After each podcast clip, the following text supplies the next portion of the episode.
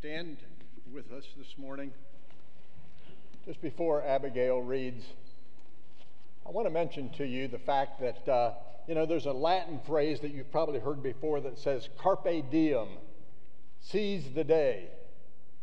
Well, that is important for us to do.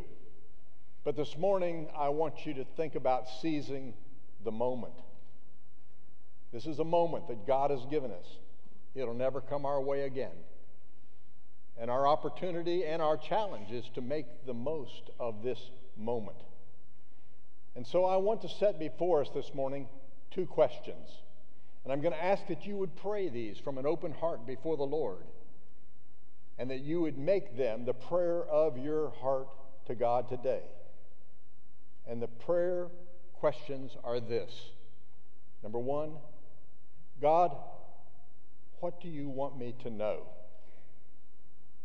And the second question is God, what do you want me to do? Now, as you're praying those prayers in your heart, listen as God speaks to us through His Word. Therefore, if anyone is in Christ, the new creation has come, the old is gone, the new is here. All this is from God, who reconciled us to himself through Christ and gave us the ministry of reconciliation, that God was reconciling the world to himself in Christ, not counting people's sins against them. And he has committed to us the message of reconciliation. We are therefore Christ's ambassadors, as though God were making his appeal through us. We implore you on Christ's behalf be reconciled to God. God made him who had no sin to be sin for us, so that in him we might become the righteousness of God. This is the word of the Lord from 2 Corinthians 5 17 through 21. Amen. You may be seated. I am always so thankful for the privilege that Eric gives me from time to time to be able to share a message with you. It is generous on his part and kind of him to allow me to have the opportunity to share with you. You know, from time to time, things are entrusted to our safekeeping by other people. Perhaps along the way, someone has entrusted their home to you to watch over for them. Uh, maybe you have house sat before for someone while they were traveling and you were careful to take care of their home on their behalf. Or maybe they loaned their car to you and you were given it in trust and you were to take care of it. Maybe it was a family pet that was entrusted to your care for a period of time. Or maybe as you think through the issue of things that have, of value that have been entrusted to you, maybe you think of that in terms of the spouse that has been given to you.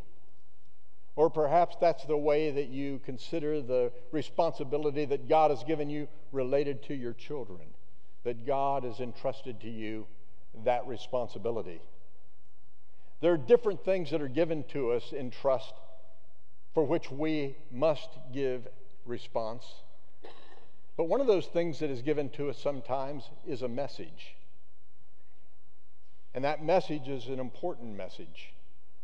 And we need to treasure it and value it and be faithful in overseeing it. And that is where we are together this morning. And so I've entitled the message of today, A Message from the King. Because that's really what we want to talk about. You know, all through the Bible, we have different messages from the King that are given. Some of these were earthly kings and emperors who proclaimed things. For instance, in Exodus 1:22, it says, "Then Pharaoh commanded all his people, every son that is born to the Hebrews you shall cast into the Nile, but you shall let every daughter live." A royal proclamation. John, or Jonah 3 7 of the king of Nineveh. And he issued a proclamation and published through Nineveh by the decree of the king and his nobles. Let neither man nor beast, herd nor flock taste anything. Let them not feed or drink water. Or, Daniel, the third chapter, verse 10 there the counselors of the king are saying, You, O king, have made a decree that every man who hears the sound of the horn, pipe, lyre, trigon, harp, bagpipe, and every kind of music shall fall down and worship the golden image. And then on over into the New Testament, we read in Luke 2 these words And in those days, a decree went out from Caesar Augustus. All of these different royal proclamations made, and they've continued down through history.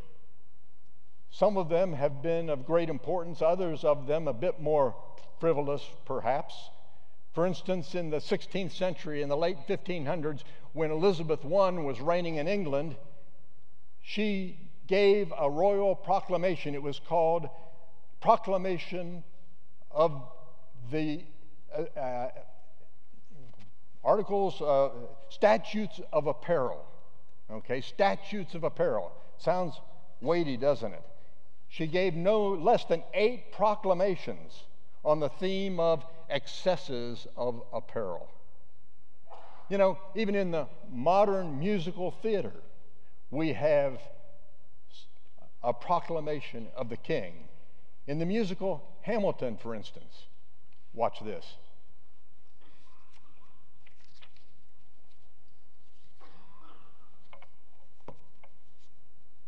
The niceties. A message from the king. A message from the king. A message from the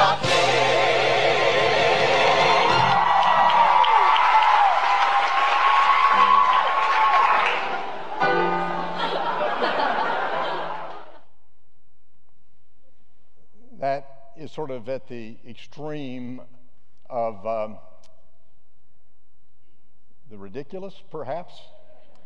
He, he literally, King George III, was a king who went insane. Uh, he was referred to as the Mad King.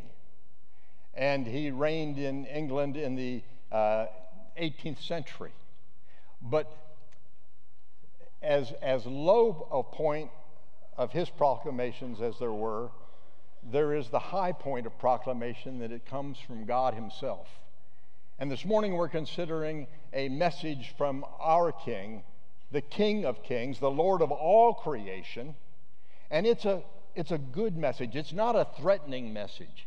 Even as on the birth of Jesus Christ, the angel said, Fear not, for I bring unto you good news of a great joy, which shall be to all the people. For unto you is born this day in the city of David a Savior, who is Christ the Lord.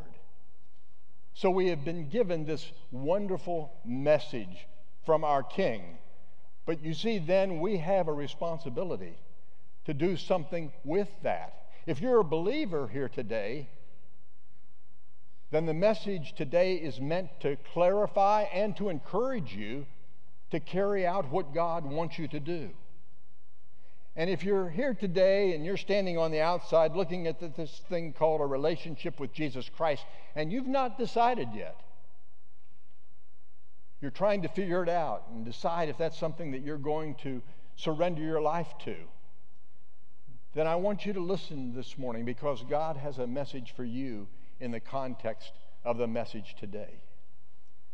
Now, in order to share this message, we're going to divide it into some parts and I'm going to ask that uh, a couple of my grandchildren help me out. We've, we've already had Abigail helping, and now I'm going to ask two of my other grandchildren to come up and help me out with this this morning. And uh, I'm doing it because I really am a firm believer in the fact that, that if you see something, you can't unsee it. And uh, so I want you to see something this morning that hopefully the Lord will imprint upon your heart in such a way that you won't be able to unsee it because it contains a truth from the Lord. Now, in order to do this, we're going to play some roles. And I assure you, this is not typecasting as we take on these roles. You can know that because I'm going to be in the role of God the Father. And Noah is going to be in the role of Jesus.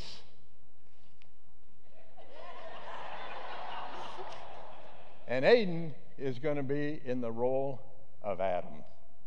Okay? And so this whole story begins a long time ago, way back in the garden, you see. And in the garden, there was this fellowship that existed between man and God. There was a face to face relationship, and they dwelt together in a wonderful unity beyond what we could perhaps even imagine. There was this sense of oneness between them. But then into that garden setting, Satan came. And when he came, he came with lies. That is his stock and trade. And his lie was such that what God had said would happen if man chose to disobey, Satan said, It won't happen. You don't have to worry about that. And in the process of that, man, having weighed his options, chose to believe the lie. And when he chose to believe the lie, he turned away from God.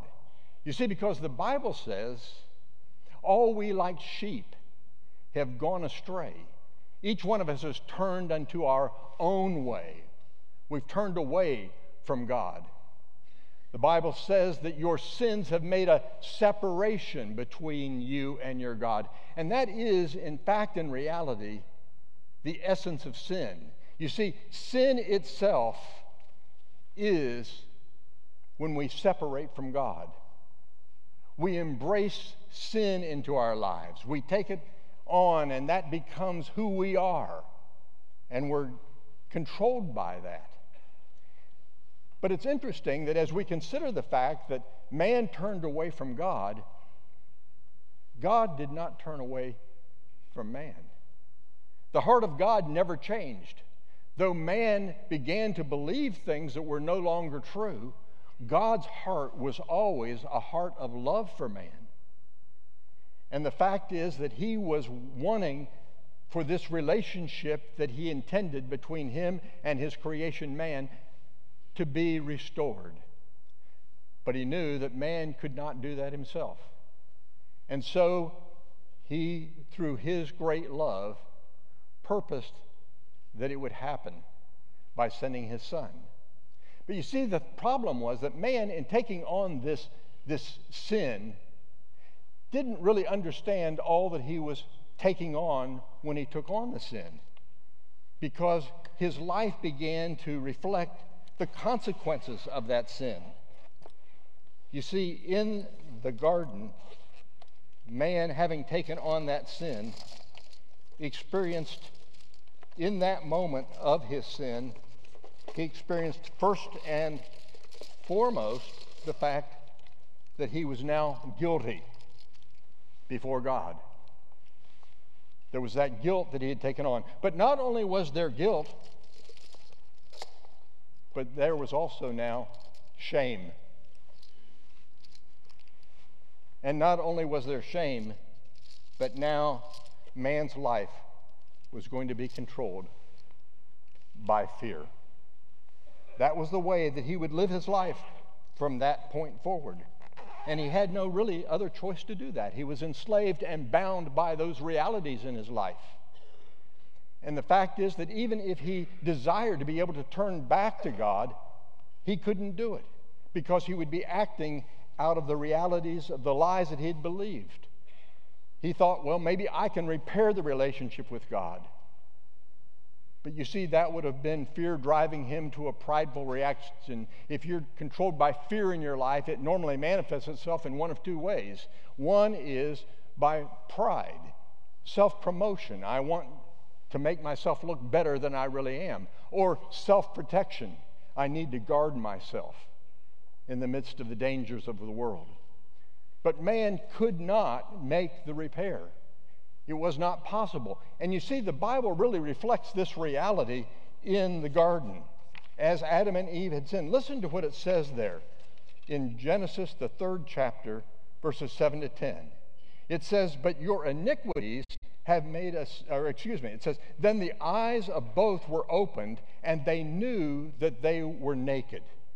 So there's guilt. They knew something had gone wrong and that they had done other than what God wanted. And it says, and then they sewed fig leaves together and made themselves loincloths. And so now they're bearing this sense of shame. How can I cover up this that I've done? And then it says, And they heard the sound of the Lord walking in the garden in the cool of the day. And the man and his wife hid themselves from the presence of the Lord among the trees of the garden. But the Lord called to the man and said to him, Where are you? And he said, I heard the sound of you in the garden, and I was afraid because I was naked, and I hid myself. All of these things being manifested by man, and he could do nothing about it. But God, in his great love, chose to send his son. And he said, I can fix this problem that man cannot fix.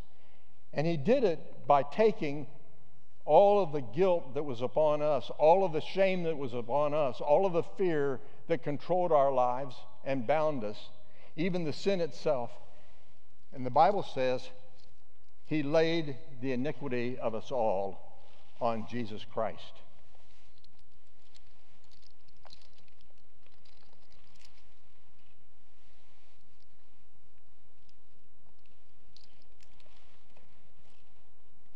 Jesus himself took unto himself all of our sin.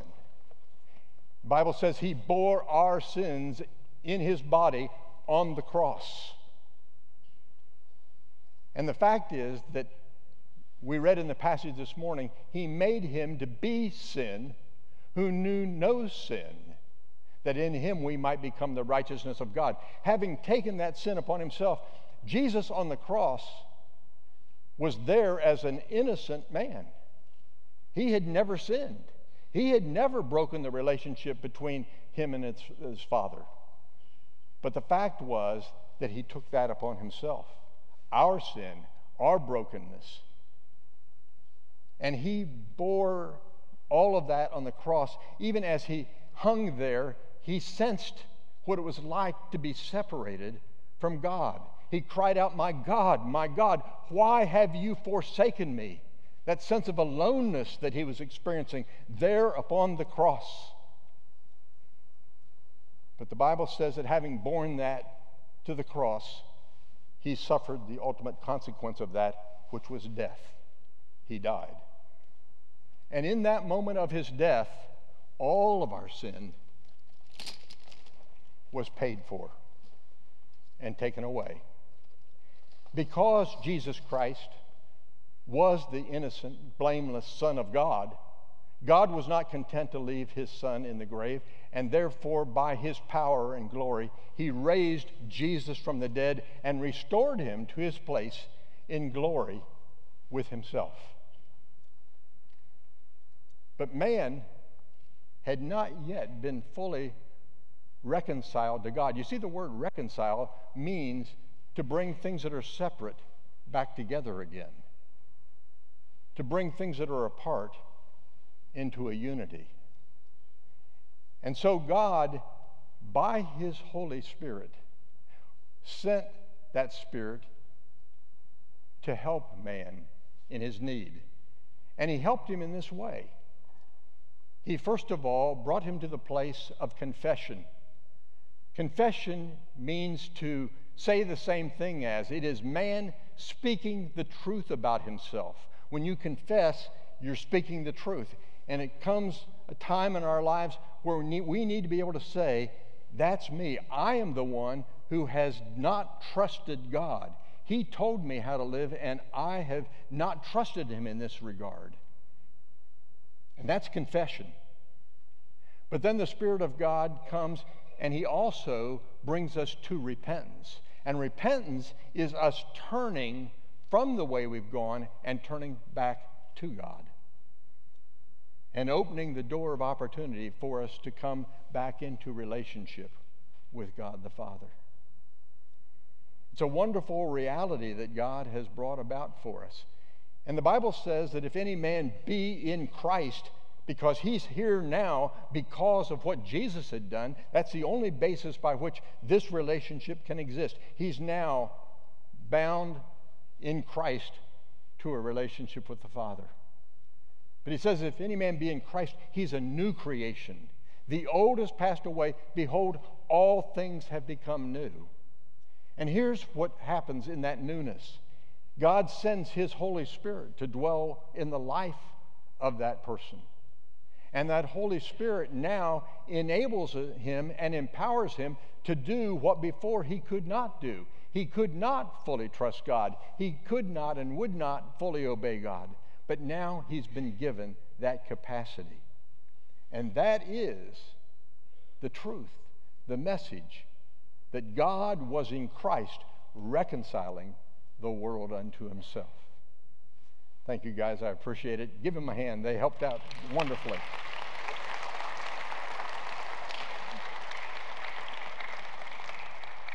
Okay, so we've come to that point where now we understand what the message or what the truth is, but now we come to the place where we need to realize that there is a message. And the message is be reconciled to God.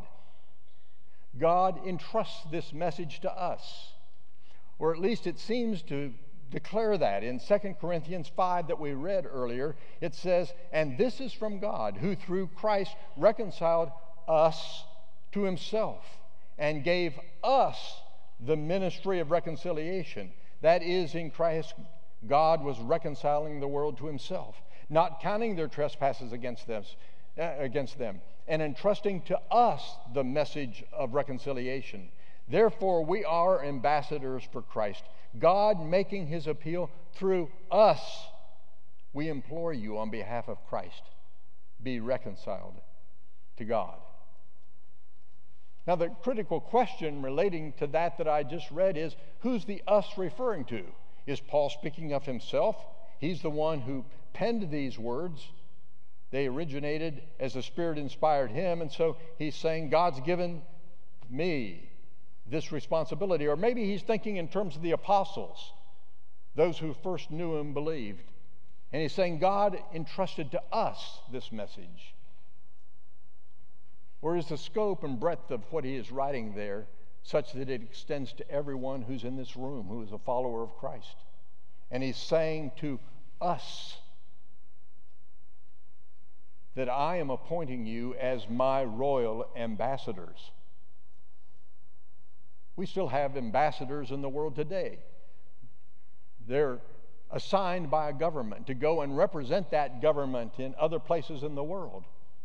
And that's exactly the role that God has assigned to us. He has said, I am sending you forth into all the places of the world, to the darkest, deepest, most difficult places. I am sending you as my ambassador.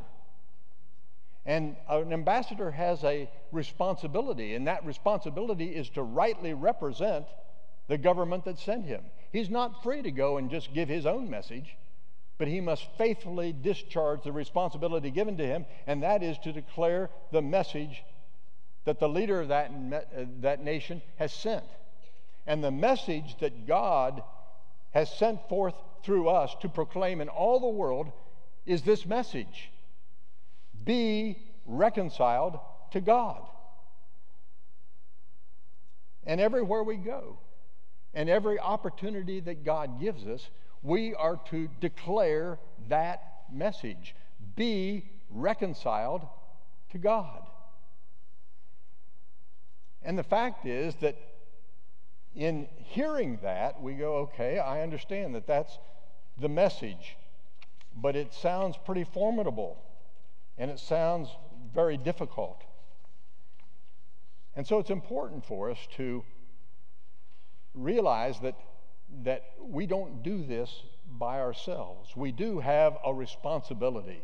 So let's talk about that for a moment. But when I talk about responsibility, I don't want you to hear that as a burden to be borne, as though God is putting a heavy weight on you and you go, I can't carry this, I can't do this.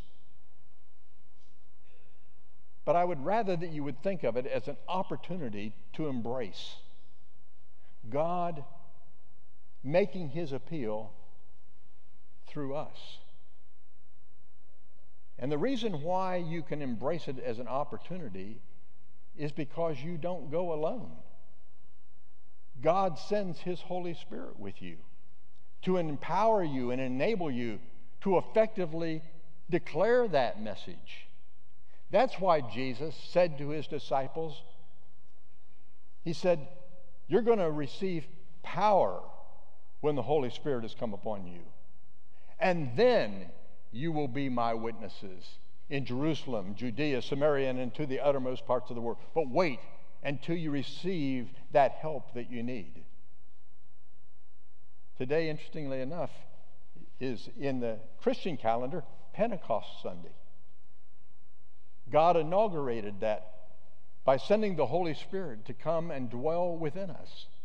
And so we go forth, not by ourselves, but with that message. Even in that passage in uh, Matthew 28 that we often refer to as the Great Commission, the fact is that in that, we are told as you go,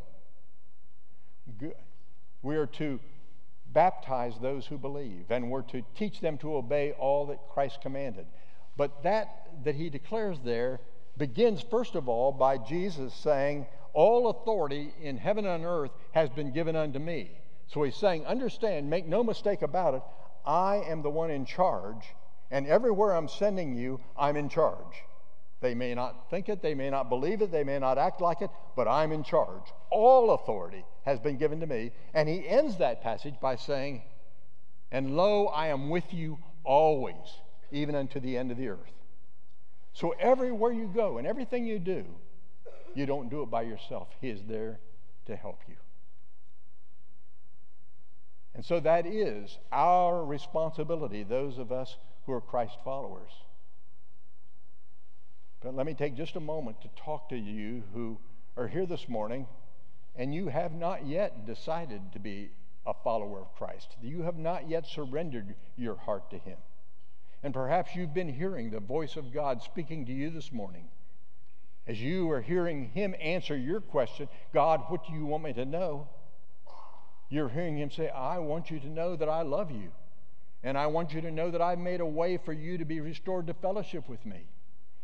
And I want you to know that you can do that as you confess who you really are. Tell the truth about yourself.